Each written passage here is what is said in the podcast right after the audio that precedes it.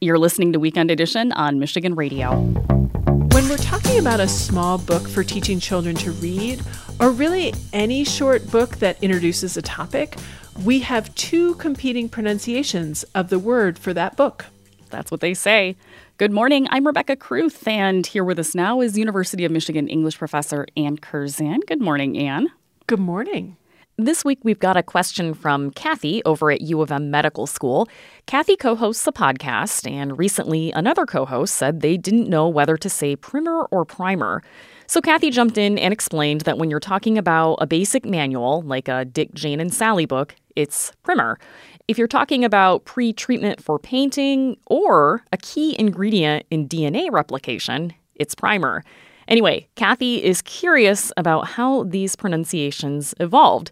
And I am glad you're here to explain this because this one seems kind of tricky. I am delighted to be here. And I do recognize that primer, as a word to refer to this book, as Kathy refers to it, a Dick, Jane, and Sally book, a book to teach children how to read, that primer is not a word that everybody uses. But it is out there, and some people may say, well, I use it, but I refer to that book as a primer. Let's sort this out. We have the book, and then we have, for many of us, what you do with paint. Primer, primer, what's going on? We have two words that come from two different sources. Let's start with the book. So, the word for the book comes into English from Latin primarius, meaning first. This word can be traced back in written forms of English to the late 1300s, and it originally refers to a Christian prayer book for lay people as opposed to the clergy. And these prayer books were often used to teach reading, sometimes they may have been published specifically to teach reading, to have those ABCs. And by the 1500s, it looks like there are versions of these books that only have the portions that teach children to read. So, Rebecca, you can probably imagine how this word, pronounced primer in its early form, became used to just refer to that book that teaches children to read. I could see that, but if somebody presented me with that word all on its own, what does primer mean? I don't think I'd be able to tell you. I don't know. uh-huh. And you will now see the word generalized to refer to any small introductory book on any subject, doesn't just have to be teaching reading, or even more generally to anything that serves as an introduction to a topic, that it is a primer on this topic. So that's a primer.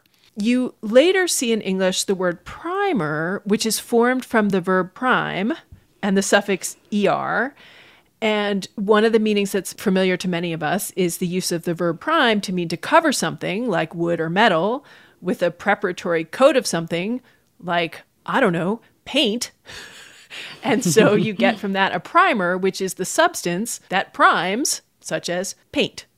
And then, as you noted, Rebecca, in your introduction, and as Kathy wrote to us in her message, there are some very specialized meanings of primer too, related to firearms and engineering, physiology, biochemistry. So there are those meanings of primer too. Now let's get into pronunciation.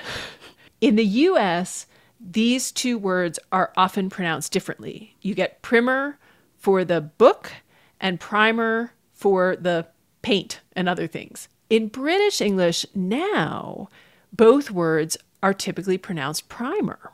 So the book, which used to be pronounced primer, has since the late 1800s started to be pronounced as primer. And by the early 20th century, you saw pronouncing dictionaries and usage manuals noting that primer was becoming the more standard pronunciation. So it sounds like American English is holding on to the older one, but British English has just moved right on. That's exactly right. And I love it that Bill Nye, the science guy, actually tries to be inclusive of everyone's pronunciation here when he refers to books sometimes. He'll talk about his book as being a primer, a primer on evolution, or a primer, a primer on evolution. He will say both pronunciations right next to each other so that if you use this word, no matter which pronunciation you use, you'll know what he's talking about. Gotta love Bill Nye the Science Guy. Thanks so much, Anne. Have a really great rest of the day. Anne Curzan is a professor of English at the University of Michigan.